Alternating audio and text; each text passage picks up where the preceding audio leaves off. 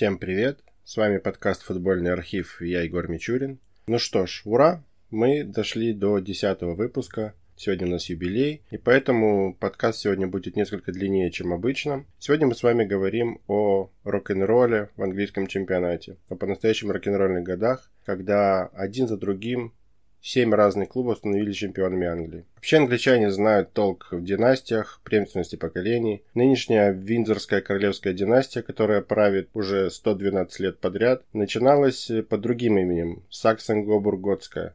Но когда грянула Первая мировая война, король Георг V решил избавиться от немецкого родового имени и переименовал династию по названию одной из своих главных резиденций – Виндзорский замок, известный всем. Чарльз третий – Карлом его зачем-то называют согласно давно отжившей русской традиции, стал шестым монархом в этой непрерывной цепочке и самым возрастным из когда-либо всходивших на престол.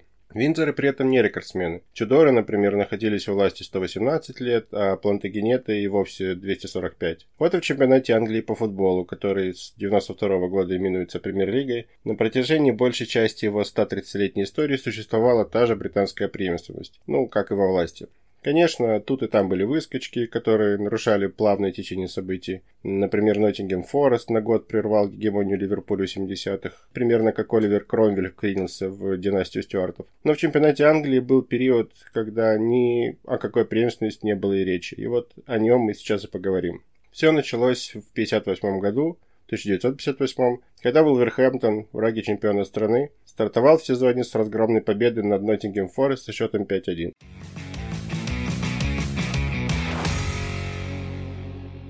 Сезон тысяча девятьсот пятьдесят восемь пятьдесят девять. Волки. Вулверхэмптон под предводительством Стэна Каллиса считались одной из сильнейших команд Европы пятидесятых, так как обыгрывали в товарищеских матчах венгерский Гонвед, в котором играли футболисты золотой сборной Венгрии, мадридский Реал, московский Спартак, Динамо, но Динамо то самое, которое в ходе незабвенного турне сорок пятого года потрясло англичан. Сам же Каллис после знакового матча с Гонведом, в котором англичане несколько реабилитировали за поражение в играх в пятьдесят третьем, я напомню, что тогда Венгрия стала первой континентальной командой, которая обыграла родоначальников футбола на Уэмбли, причем еще и со счетом шесть три, а затем грохнуло их дома семь один. Это худшее поражение в истории английской сборной до сих пор. Так вот, тренер заявил, что его команда является сильнейшим клубом в Европе. Как вы уже знаете, именно эти заявления послужили толчком к созданию Кубка Европейских Чемпионов. Мы говорили об этом в выпуске о первом Кубке Франции. И в этом Кубке Чемпионов английские клубы поначалу отказались принимать участие, слишком были самоуверены. Местная футбольная ассоциация считала, что британские команды по умолчанию сильнее континентальных, и доказывать на поле они это не обязаны. Так вот, Стэн Каллис – это продукт самих Вулвс. И взрастил его, опять-таки, знакомый нам Фрэнк Майор Бакли. Помните, мы вспоминали его в контексте Первой мировой войны и игроков, которые пошли на фронт. Их знакомство, впрочем, началось со слез, когда Бакли посмотрел на шестнадцатилетнего Стэна и сообщил ему, что футбол он играть не сможет, слишком хилый. Между прочим, то же самое Бакли сказал через пару лет и будущей легенде клуба Билли Райту. Так что у меня есть э, такие подозрения, что это все было частью какого-то психологического тренинга или приема,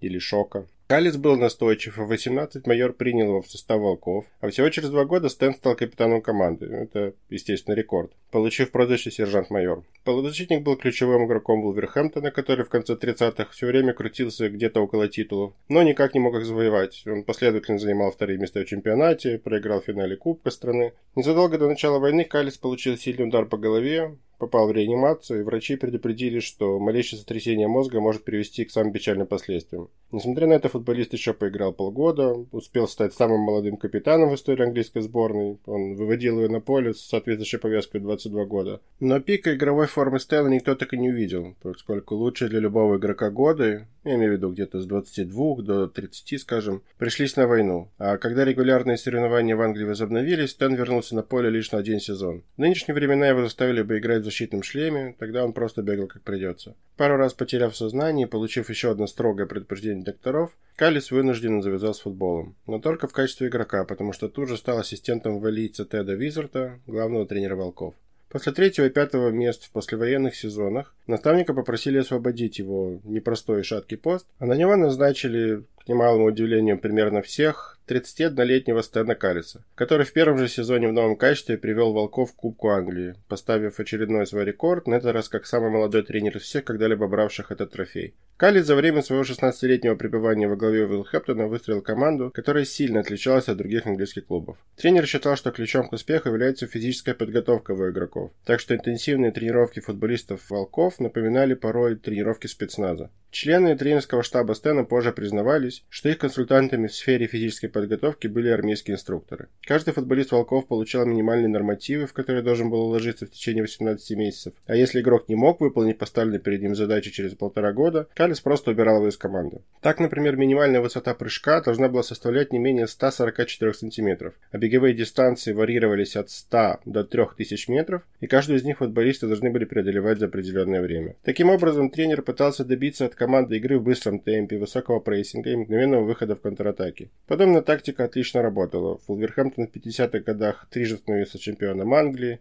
забивал гигантское количество голов, расправлялся даже с самыми митыми соперниками. Вот и в нашем дебютном сезоне пятьдесят восемь пятьдесят девять, ну, дебютном для нашей рок-н-ролльной серии, понятно, волки наколотили сто десять мячей в сорока двух играх. Особенно усердство в домашних матчах. Арсенал был обыгран со счетом шесть один, Манчестер Юнайтед четыре ноль, Лидс шесть два. А самую крупную домашнюю победу всего чемпионата Вулверхэмптон праздновал после матча с Портсмутом, который совершился со счетом семь ноль. Волки стали чемпионами, оторвавшись от расположившегося на втором месте Манчестер Юнайтед. Но клуб, как вы знаете, до сих пор оправлялся от Мюнхенской катастрофы. Это было достаточно сложно, и поэтому второе место выглядело скорее удивительным, чем нет. Так вот, Вулвс оторвались на шесть очков от эм ю. В мае тысяча девятьсот пятьдесят девятого года завершил карьеру уже упомянутый именно центральный защитник и капитан Вулверхэмптона Билли Райт. Он провел за свой клуб пятьсот пятьдесят матчей, стал первым футболистом, который сыграл сто матчей за сборную Англии. И в том же году игрок за свои заслуги стал кавалером ордена Британской империи. А лучшим бомбардиром чемпионата стал легендарный Джимми Гривс из Челси, мы о нем еще сегодня не раз услышим. Он сумел забить тридцать три гола, несмотря на то, что его клуб завершил сезон на четырнадцатом месте, разница забитых и пропущенных была отрицательная. Футболистом года был назван тридцатисемилетний полузащитник Лутон Таун Сид Оуэн, который еще с тысяча девятьсот пятьдесят пятого года был ассистентом тренера, а в апреле тысяча девятьсот пятьдесят девятого и вовсе стал играющим тренером команды. Та сумела выйти в финал Кубка Англии, где проиграла Ноттингем Форест и заняла лишь семнадцатое место по итогам сезона. Все указывало на то, что волки Каллиса и в следующем сезоне станут чемпионами страны, поскольку Вулверхэмптон Хэмптон явно предвходил все остальные английские команды, но их необъяснимый провал во второй половине сезона позволил другому клубу завоевать вожделенный трофей. Разница между этим другим клубом и Вулверхэмптоном после сорок второго тура чемпионата Англии составила всего лишь одно очко.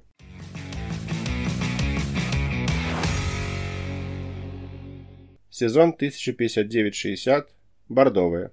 Обе команды начали сезон достаточно неплохо, причем «Волки» вновь одержали самую крупную домашнюю победу чемпионата, уже в восьмом туре забили в ворота Фулхэма девять безответных мячей, а за три тура до этого состоялся гостевой матч с Манчестер Сити, который Вулверхэмптон также выиграл со счетом шесть четыре и поучаствовал таким образом в одном из трех самых результативных матчей сезона. Бернли, маленький скромный Бернли, также записал на свой счет впечатляющую победу в игре против Ноттингем Форест, которая закончилась со счетом восемь ноль. Но в отличие от Вулверхэмптона, бордовые вовсе не были забивной командой, которая ставила на быстрый футбол и большое количество контратак. Наоборот, главный тренер клуба Гарри Поттс использовал крайне непопулярную в те годы Англии тактическую систему четыре четыре два. Она считалась крайне оборонительной, но при этом именно Бернли стал первым использовать розыгрыш мяча при подаче угловых, полностью отказался от тактического построения дабл ю эм, им тогда до сих пор бредили все английские тренеры, а также стал первым британским клубом, который играл в подобие тотального футбола. Все это привнес в команду еще один достаточно молодой тренер. Он поиграл в качестве инсайда в Бернли и Эвертоне после войны. Правда, как и у многих футболистов того времени, карьера, из которой выпали семь лет, у него оказалась коротковатой. Тем более, что если многие игроки оставались в Англии, выходили на поле в товарищеских или там неофициальных и прочих таких встречах, Поттс почти всю войну провел в Индии, работал фитнес-инструктором для местных солдат и терял едва успевшую набраться футбольную форму. Так и получилось, что дебют за Бернли для Гарри состоялся лишь в двадцать шесть лет, а карьера продолжалась не больше десяти.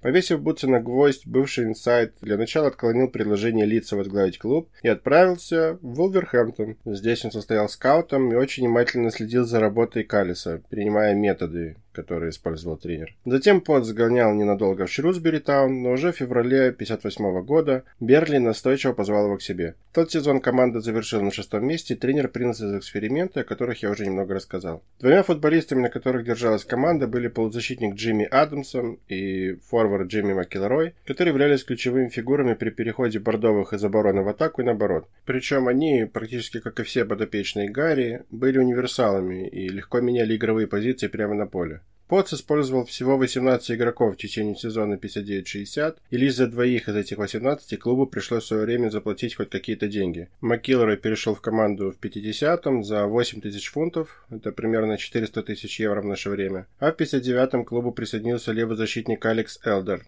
трансфер которого обошелся в Бернли в пять тысяч, это, соответственно, около двести пятьдесят тысяч евро. Все остальные футболисты попали в первый состав команды из Академии Бордовых, это, естественно, делало команду сплоченнее некуда. Бернли играл умно и расчетливо, с множеством коротких передач и розыгрыша мяча, его футболисты постоянно менялись местами, запутывая соперников достаточно успешно, соперники в большинстве своем по-прежнему не желавшие отказываться от схемы дабл ю эм, ее в свое время принес в английский футбол Герберт Чепман, летели даже таким не сильным футболистам, какие собрались сюда в Бернли. Прагматика, впрочем, не гарантировала бордовым легкой прогулки к чемпионству в Англии. Сезон выдался по-настоящему напряженным, поскольку Бернли за сорок один тур ни разу не возглавлял таблицу. В последнем туре решалось все, интрига жила до последних секунд матчей. Команде Потса предстоял крайне непростой выезд к Манчестер Сити, и это испытание с честью выдержало, выиграв со счетом два один. Занявший второе место Вулверхэмптон очень не вовремя и неудачно провел предыдущий тур, он проиграл в нем дома Тоттенхэму, а шпоры в итоге взяли бронзовые медали чемпионата. Борьба за чемпионство на радость букмекерам вышла максимально острой, поскольку команды, которые заняли три первых строчки итоговой таблицы, разделяла всего по одному очку. Манчестер Юнайтед, обладатель серебряных медалей чемпионата прошлого года, оказался на седьмом месте, несмотря даже на тридцать два гола, которые забил его в составе Деннис Вайолет, ставший лучшим бомбардиром чемпионата. Понятия «лучший бомбардир» и «лучший футболист» в то время не совпадали, как это чаще всего происходит сегодня, так что футболистом года в Англии был назван игрок Вулверхэмптона Билл Слейтер, универсал, который играл как на позиции инсайда, так и на позиции защитника. В следующем сезоне перед Бернли стояла задача защитить свой титул. Вулверхэмптон рвался доказать, что его прошлогодняя фиаско была не более чем досадной ошибкой, но еще семнадцатого апреля шестьдесят первого года, за три тура до окончания первенства, другой клуб стал чемпионом страны после домашней победы над Шеффилд Уэнсдей.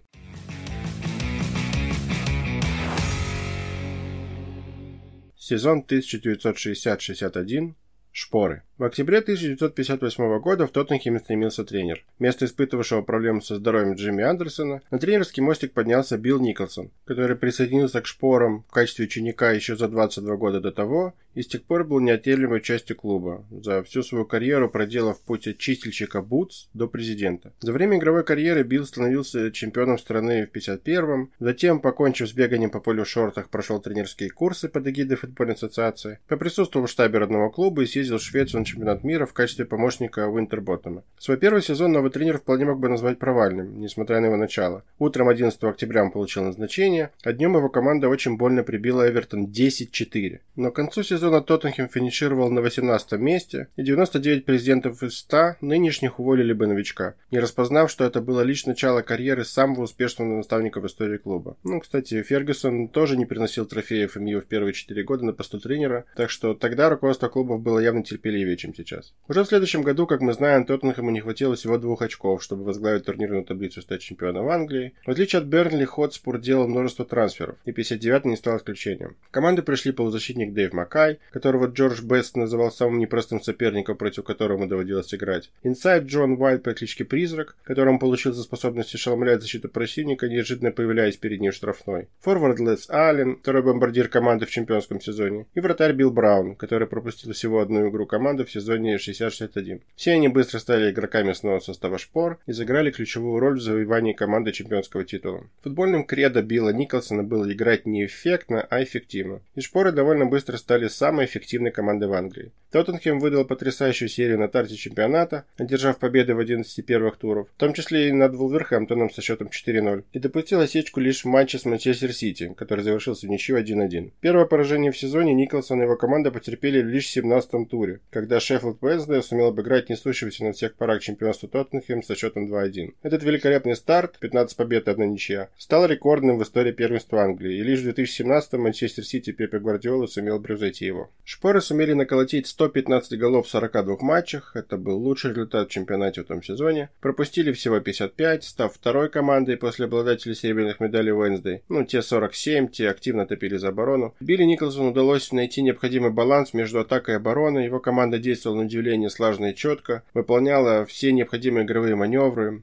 журналисты сравнивали это выполнение с четкостью хорошо вымуштрованных полков гвардии Ее Величества. Откуда Ее Величество? Правильно, из Виндзорской династии, вы уже знаете. Футболисты Шпора обладали прекрасным видением поля, использовали игровое пространство с социальной пользой, и это являлось одной из важнейших частей тренировок Николсона. Поскольку он любил повторять, что не зря футбольное поле сделали таким большим, значит, надо использовать его целиком. Билл Николсон вообще был педантом, он большое внимание уделял тактическим схемам, он утверждал свои схемы еще летом перед началом сезона, как следует изучив составы соперников, и старался при этом не менять их в течение года. Своим футболистам он прививал мысль о том, что в их жизни не должно быть ничего, кроме футбола. Он считал крайне вредными сторонние увлечения своих игроков и запретил даже собственной семье появляться на стадионе во время матча Тоттенхэма, чтобы его ничего не отвлекало от работы. В том же сезоне Тоттенхэм сумел выиграть Кубок Англии, он обыграл в финале Лестер со счетом два ноль и стал первой английской командой, сделавшей дубль в двадцатом веке, потому что в последний раз подобное удавалось Астон Вилле в далеком тысяча восемьсот девяносто седьмом. Лучшим бомбардиром чемпионата Англии в сезоне шестьдесят шестьдесят один вновь стал футболист Челси, вы его уже знаете, Джимми Грифс, на этот раз с потрясающим результатом сорок один мяч. При этом его команда завершила сезон на двенадцатом месте, и разница забитых пропущенных была максимально крутая, потому что они забили девяносто восемь, а пропустили сто.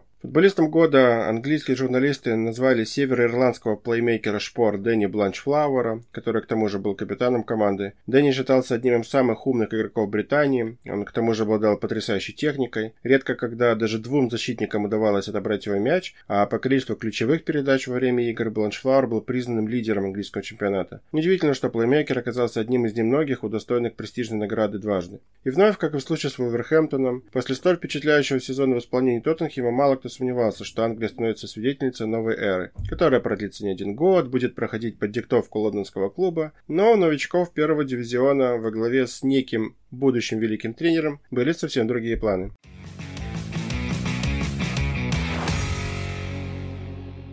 Сезон тысяча девятьсот шестьдесят один шестьдесят два. Трактористы. Футбольный мир обожает истории про золушек.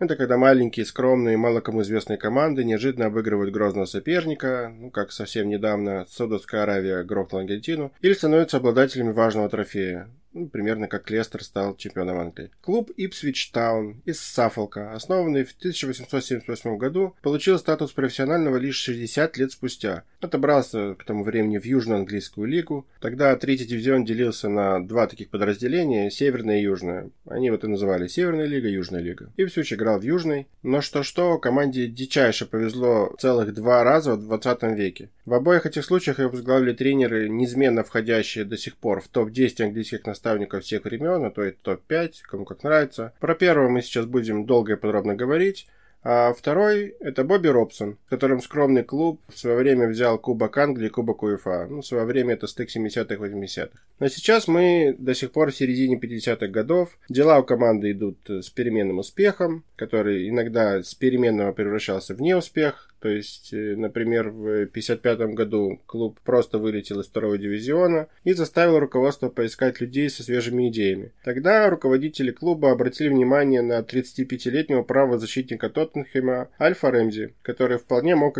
стать играющим тренером. Альф как раз тогда проводил лето, работая с южноафриканскими командами, он набирался там опыта и наотрез отказался тренировать людей, с которыми он бы выходил на поле. Ипсвич, которому терять было особо нечего, согласился, и работа закипела тут же. В первом же своем матче Альф заставил игроков подать мяч с углового тремя разными вариантами, строго чередуя один с другим. Руководство еще перед началом работы предупредило, что денег на трансферы нет, большая часть игроков была достаточно возрастными, но Рэмзи с большим энтузиазмом работал с тем, что есть. И в первом сезоне в качестве наставника Ипсвича Альф привел свою команду к бронзовым медалям третьего дивизиона, причем трактористы умудрились забить сто шесть голов за сезон. Уже через год клуб поднялся во второй дивизион, а форвард Тед Филлипс забил сорок шесть голов. И это по-прежнему клубный рекорд по количеству забитых мячей за один сезон. Нападающий, к слову, был очень интересной фигурой. Перед матчем он нередко выпивал пинту пива, причем по нему это вообще сказать было невозможно. А однажды зло подшутил над своим тренером Альфом Рэмзи, вылив на него ведро ледяной воды, когда тот был в туалете.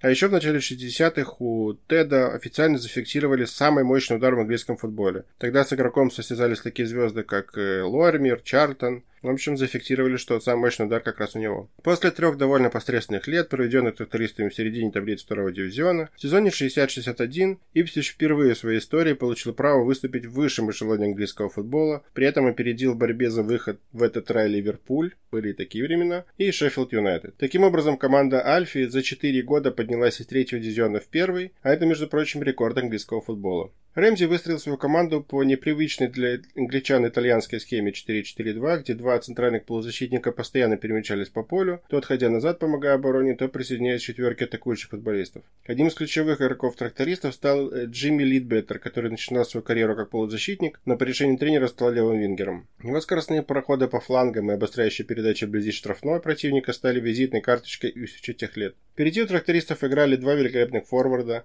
вы уже знаете одного, это Тед Филлипс, а второй это Рэй Кроуфорд. На двоих они забили больше шестидесяти голов в чемпионском сезоне, и Кроуфорд к тому же стал лучшим бомбардиром чемпионата с тридцатью тремя мячами вместе с Дереком Кеваном из Вест-Бромвича, а также он был первым футболистом Ипсвича, сыгравшим за сборную Англии. Рэй в итоге стал главным голеадором в истории клуба, а Тед в этом рейтинге разместился на третьем месте. Никто не ожидал, что трактористы будут всерьез претендовать на высокие места в итоговой таблице, но журналисты все же отмечали перед началом началом сезона, достаточно снисходительно, что британский футбол ждет интересное соперничество двух заклятых коллег по цеху: тренера действующего чемпиона страны Билла Николсона и наставника Ипсвича Альфа Рэмзи. Ну, пикантность всей этой ситуации заключалась в том, что оба играли в свое время за Тоттенхэм, где, несмотря на плодотворное сотрудничество на поле, между ними началась конкуренция, поскольку оба хотели тренировать шпоры после завершения футбольной карьеры, но тогдашний наставник лондонцев Роу больше благоволил к Рэмзи, но он ушел со своего поста.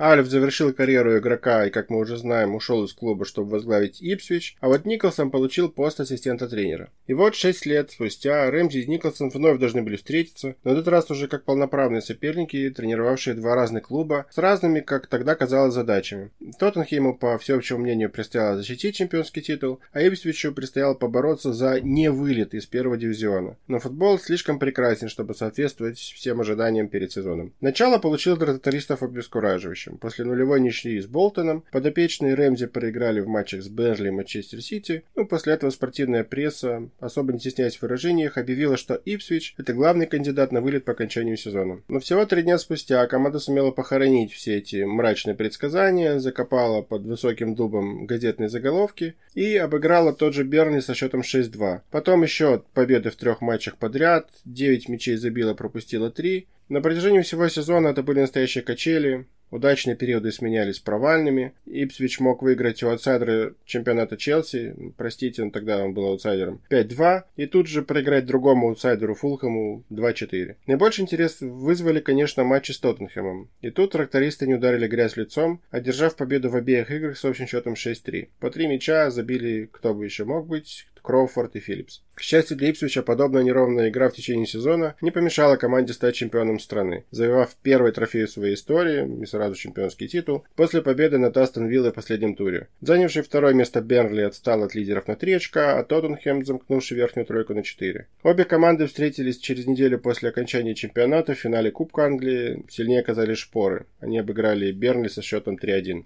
Футболистом года в Англии стал полузащитник Бернли Джимми Адамсон, я о нем уже упоминал. Ипсвич Таун стал первым клубом в истории английского футбола, который завоевал чемпионство в своем дебютном сезоне в первом дивизионе. Уже в октябре шестьдесят второго года стало известно, что Альф Рэмзи принял предложение возглавить сборную Англии. Он впоследствии, как вы все, наверное, знаете, сделал чемпионом мира. А после этого результаты Ипсвича стали плачевными. Команда завершила сезон на семнадцатом месте, через год и вовсе вылетела во второй дивизион. Тем временем на английском футбольном троне вновь произошли изменения. Несмотря на то, что в тройку лучших команд по итогам сезона вновь попали и Бернли, и Тоттенхэм, чемпионом стал, опять-таки, совсем другой клуб.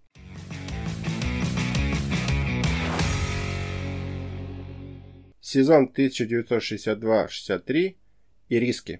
Мало кто знает, что клуб с наибольшим количеством сезонов, проведенных в первом английском дивизионе, это Эвертон, который радует своих болельщиков выступлений на высшем уровне уже сто девятнадцать сезонов. Это означает, что всего четыре года команда провела вне главного соревнования Англии. Разик вылетели в начале тридцатых и потом неудачно начали пятидесятые, когда целые три сезона пытались вернуться обратно в высший эшелон. Именно поэтому в начале шестидесятых, после полутора десятков лет, которые принято считать худшими в истории клуба, никто не помышлял о каких-либо рекордах. Эвертон тогда потерял множество ключевых игроков, были большие материальные проблемы, и лишь с приходом на тренерский мостик авторитарного Гарри Кэттерика начался во всех смыслах подъем. Бывший футболист Ирисок добился больших успехов во время пребывания во главе Шеффилд Уэнсдей. Ну вы помните, да, претендент на чемпионство. В первом же своем сезоне в Шеффилде он поднялся из второго дивизиона в первый. Он, это Гарри Кэттерик. На следующий год дошел до полуфинала Кубка Англии, но ну а в шестьдесят первом, мы уже об этом говорили, финишировал вторым в чемпионате Англии. В том же году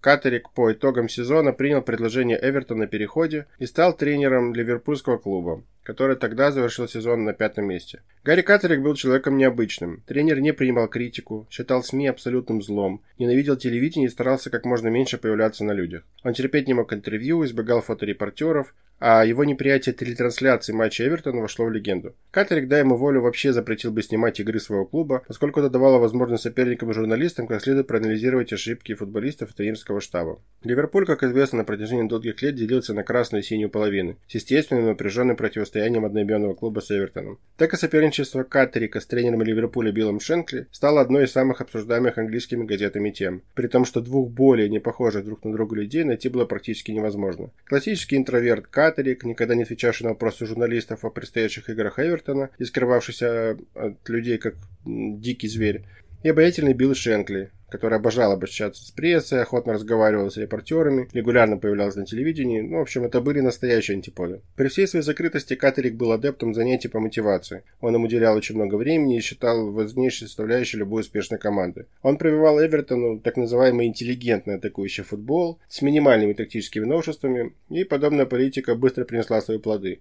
В дебютном сезоне новый тренер Ирисок оказался со своей командой на четвертом месте, и летом шестьдесят второго в Эвертон пришел полузащитник Джонни Морриси, ставший четвертым игроком в истории, который решился сменить Энфилд на Гудисон Парк. Он мгновенно влился в состав Ирисок, был ключевым футболистом в поддержке атак из глубины поля, а в этих самых атаках у ливерпульцев блистали шотландец Алекс Янг, его прозвали «Золотой взгляд» за элегантную и точную игру, а также капитан команды валиец Рой Вернон. Он был заядлым курильщиком, не менее заядлым азартным игроком. Впрочем, это не помешало ему стать лучшим бомбардиром Эвертона в чемпионском сезоне, а также прослыть самым точным пенальтистом клуба за всю его историю. Этот дуэт форвардов наколотил ворота соперников сорок шесть мячей за сезон, и это больше половины всех забитых ирисками голов. Эвертон сыграл достаточно ровно, не проиграл ни одного домашнего матча, оторвался на шесть очков от пришедшего вторым Тоттенхэма, который, благодаря перешедшему в Станшпорт транзитом через Милан Джимми Гривзу, вновь стал самой забивной командой чемпионата. А сам Гривз, вы не устали считать в который раз, оказался лучшим бомбардиром первенства с тридцатью семью голами. Как-то неудивительно, и команда, и футболист повторили свои достижения в следующем сезоне. Но шпоры тогда финишировали лишь четвертыми. Они уступили вместе с Бернли места в призовой тройке двум другим командам. Футболистом года стал легендарный Стэнли Мэтьюс. сорокавосьмилетний, тут много восклицательных знаков в скобочках, игрок Сток-Сити по прозвищу Волшебник, выступавший вместе со своей командой во втором дивизионе. Но времена реально изменились.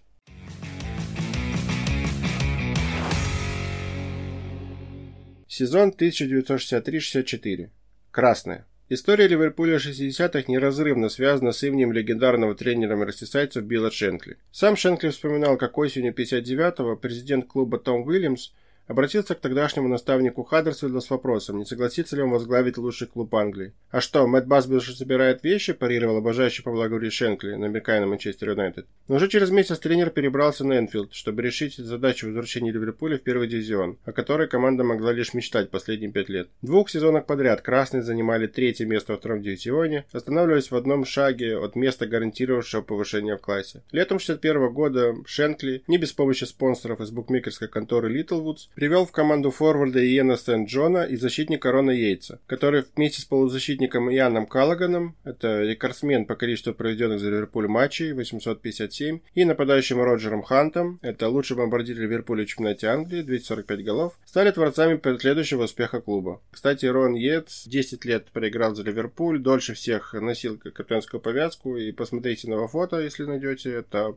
просто супер-мега мощный Халк. такой защитник с невероятной мускулатурой. Уже в следующем сезоне красные поднялись в первый дивизион, не проиграв ни одного домашнего матча. Ну, тут несколько слов о тренере, хотя кто не слышал фамилию Шенкли. Шотландец, он почти всю карьеру проиграл в Престон Норт-Энд вместе с легендарным Томом Финни. Его он ценил всю жизнь, едва ли не больше, чем всех звезд, которых тренировал впоследствии в Ливерпуле. Начал карьеру наставника в тридцать шесть, но работал с такими великими мастодонтами мирового футбола, как Карлайл Юнайтед, Гримсби Таун и прочими Уоркингтонами. В Хаддерсфилде Билл умудрился обыграть Ливерпуль пять ноль, а еще одна известнейшая игра, которая состоялась в декабре тысяча девятьсот пятьдесят седьмого, его клуб тогда проиграл Чарлтону шесть семь, при этом вел в счете пять один и был в большинстве за двадцать семь минут до конца матча. Впоследствии Шенкли говорил, что это была самая потрясающая игра из всех, что он видел. Сразу после переезда в ливерпульскую команду тренер понял, что ему предстоит колоссальная работа, наметил себе план улучшений. Когда количество пунктов в нем сравнялось с количеством позиций на поле, Билл, по его словам, принял жесткое решение и выставил на трансфер двадцать четыре футболиста, которые покинули команду в течение года. Как следует закупившись, Шенкли наконец воплотил в жизнь свою главную идею, о которой говорил с присущим ему юмором. «Я посчитал, что нужно сильно укрепить центр поля, заставить голкипера и центральных защитников меньше пропускать, а впереди поставить кого-то, кто мог бы создавать шансы и забивать голы».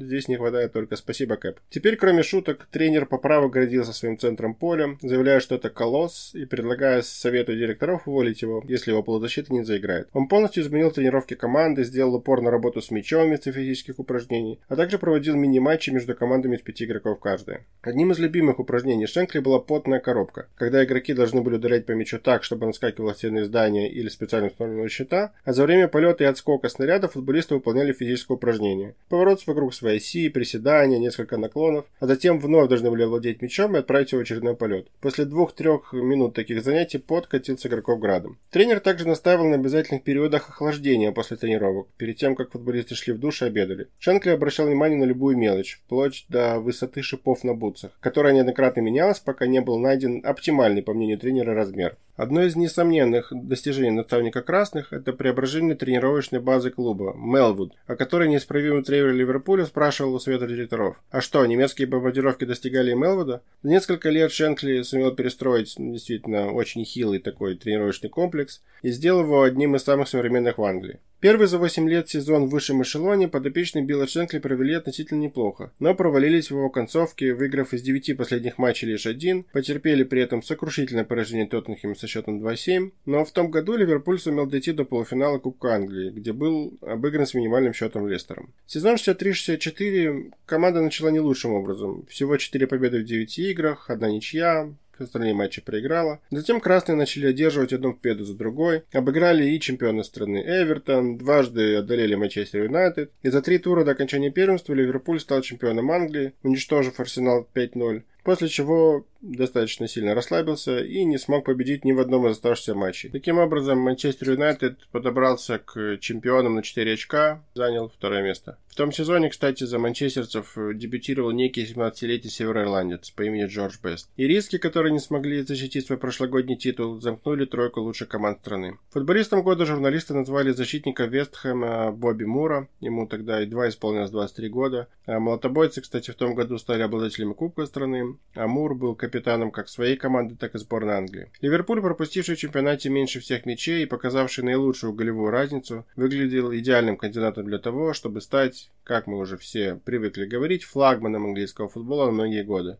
Однако рок-н-ролл в британском футболе продолжался, и в тройке лучших команд следующего сезона снова произошли большие изменения. Лишь цвет формы чемпиона по-прежнему оставался красным.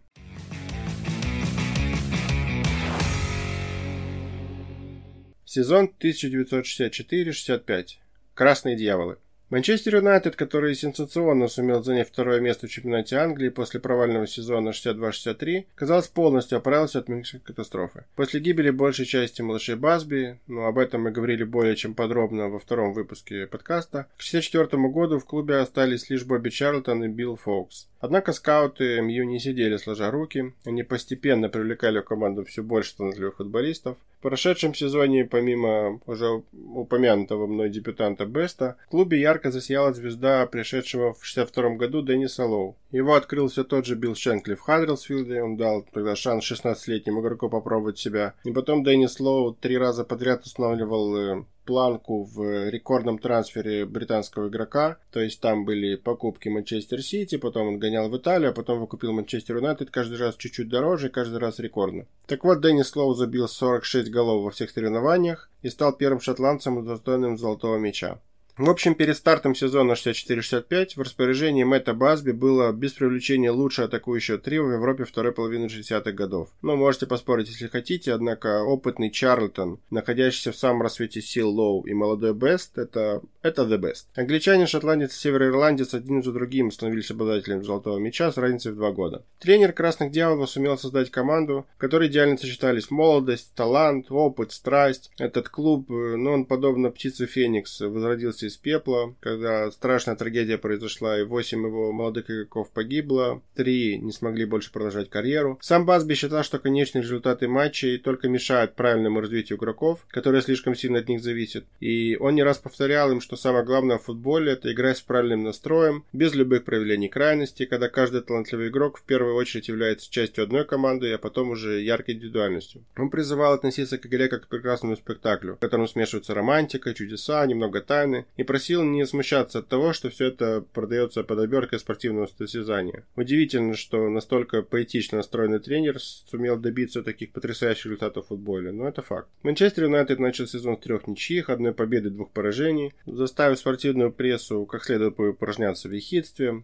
Уничижительные статьи посыпались, естественно, но затем красные дьяволы смогли пообломать перья всем своим критикам. Они не переиграли в течение пятнадцати туров подряд, за это время одержали тринадцать побед, в том числе и со счетом семь ноль в матче против Виллы. Осечка случилась лишь в матче с Лидсом, он на протяжении сезона был основным соперником эм ю, и в воле случая команды пересеклись в полуфинале Кубка Англии, где после нулевой ничьи была назначена переигровка, и белые в ней оказались сильнее. Однако в финале соревнования Лидс уступил Ливерпулю Билла Шенкли, а для Ливерпуля это, как ни странно, оказался вообще первый Кубок Англии в истории. Одержав еще несколько крупных побед, в том числе над Челси, который в итоге финишировал третьим, и над Ливерпулем, команда Мэтта Басби стала чемпионом страны, хотя и проиграл в последнем туре. Многострадальный Лидс, упустивший два трофея в самый последний момент, набрал то же количество очков, что и Красные Дьяволы, но проиграл по разнице забитых пропущенных мячей. Плюс тридцать один у Лидса и плюс пятьдесят, но солидно у Манчестер Юнайтед. Никого, кажется, уже не удивило, что лучшим бомбардиром сезона стал Джимми Грифс, двадцатью забитыми голами. Правда, на этот раз он разделил это почетное звание с ирландцем Эдди Макэвоем из Блэкберна. Футболистом года вновь стал игрок, не выступавший за чемпионов страны. Английские журналисты оценили потрясающий сезон капитана Лидса. тридцатичетырёхлетний Бобби Коллинз, несмотря на очень низкий по современным временам рост, сто шестьдесят сантиметров, был настоящим мотором своей команды, одинаково хорошо оборонялся, атаковал. Манчестер Юнайтед Мэтта Басби в следующем сезоне, так же как и шесть его предшественников, не смог защитить чемпионский титул, уступив его Ливерпулю, но уже в шестьдесят седьмом чемпионство вновь покорилось манкунианцам. Рок-н-ролльный период в чемпионате Англии закончился. Лидс все-таки стал чемпионом страны в шестьдесят девятом, после неожиданного для всей страны триумфа Манчестер Сити. А затем, после Эвертона, Арсенала, Дерби Каунти, на сцену вновь вышел Ливерпуль, который становился чемпионом страны одиннадцать раз в течение семнадцати лет, пока в девяностых его не сместил с трона Манчестер Юнайтед сэра Алекса Фергюсона. Впрочем, это уже совсем другая история, которая мало походит на то безумство, которое творилось в верхних строчках таблицы английского чемпионата с пятьдесят восьмого по шестьдесят пятый годы. Нам остается только вспоминать то время с ностальгией. Ведь рок-н-ролл жив, пока он кому-то нужен.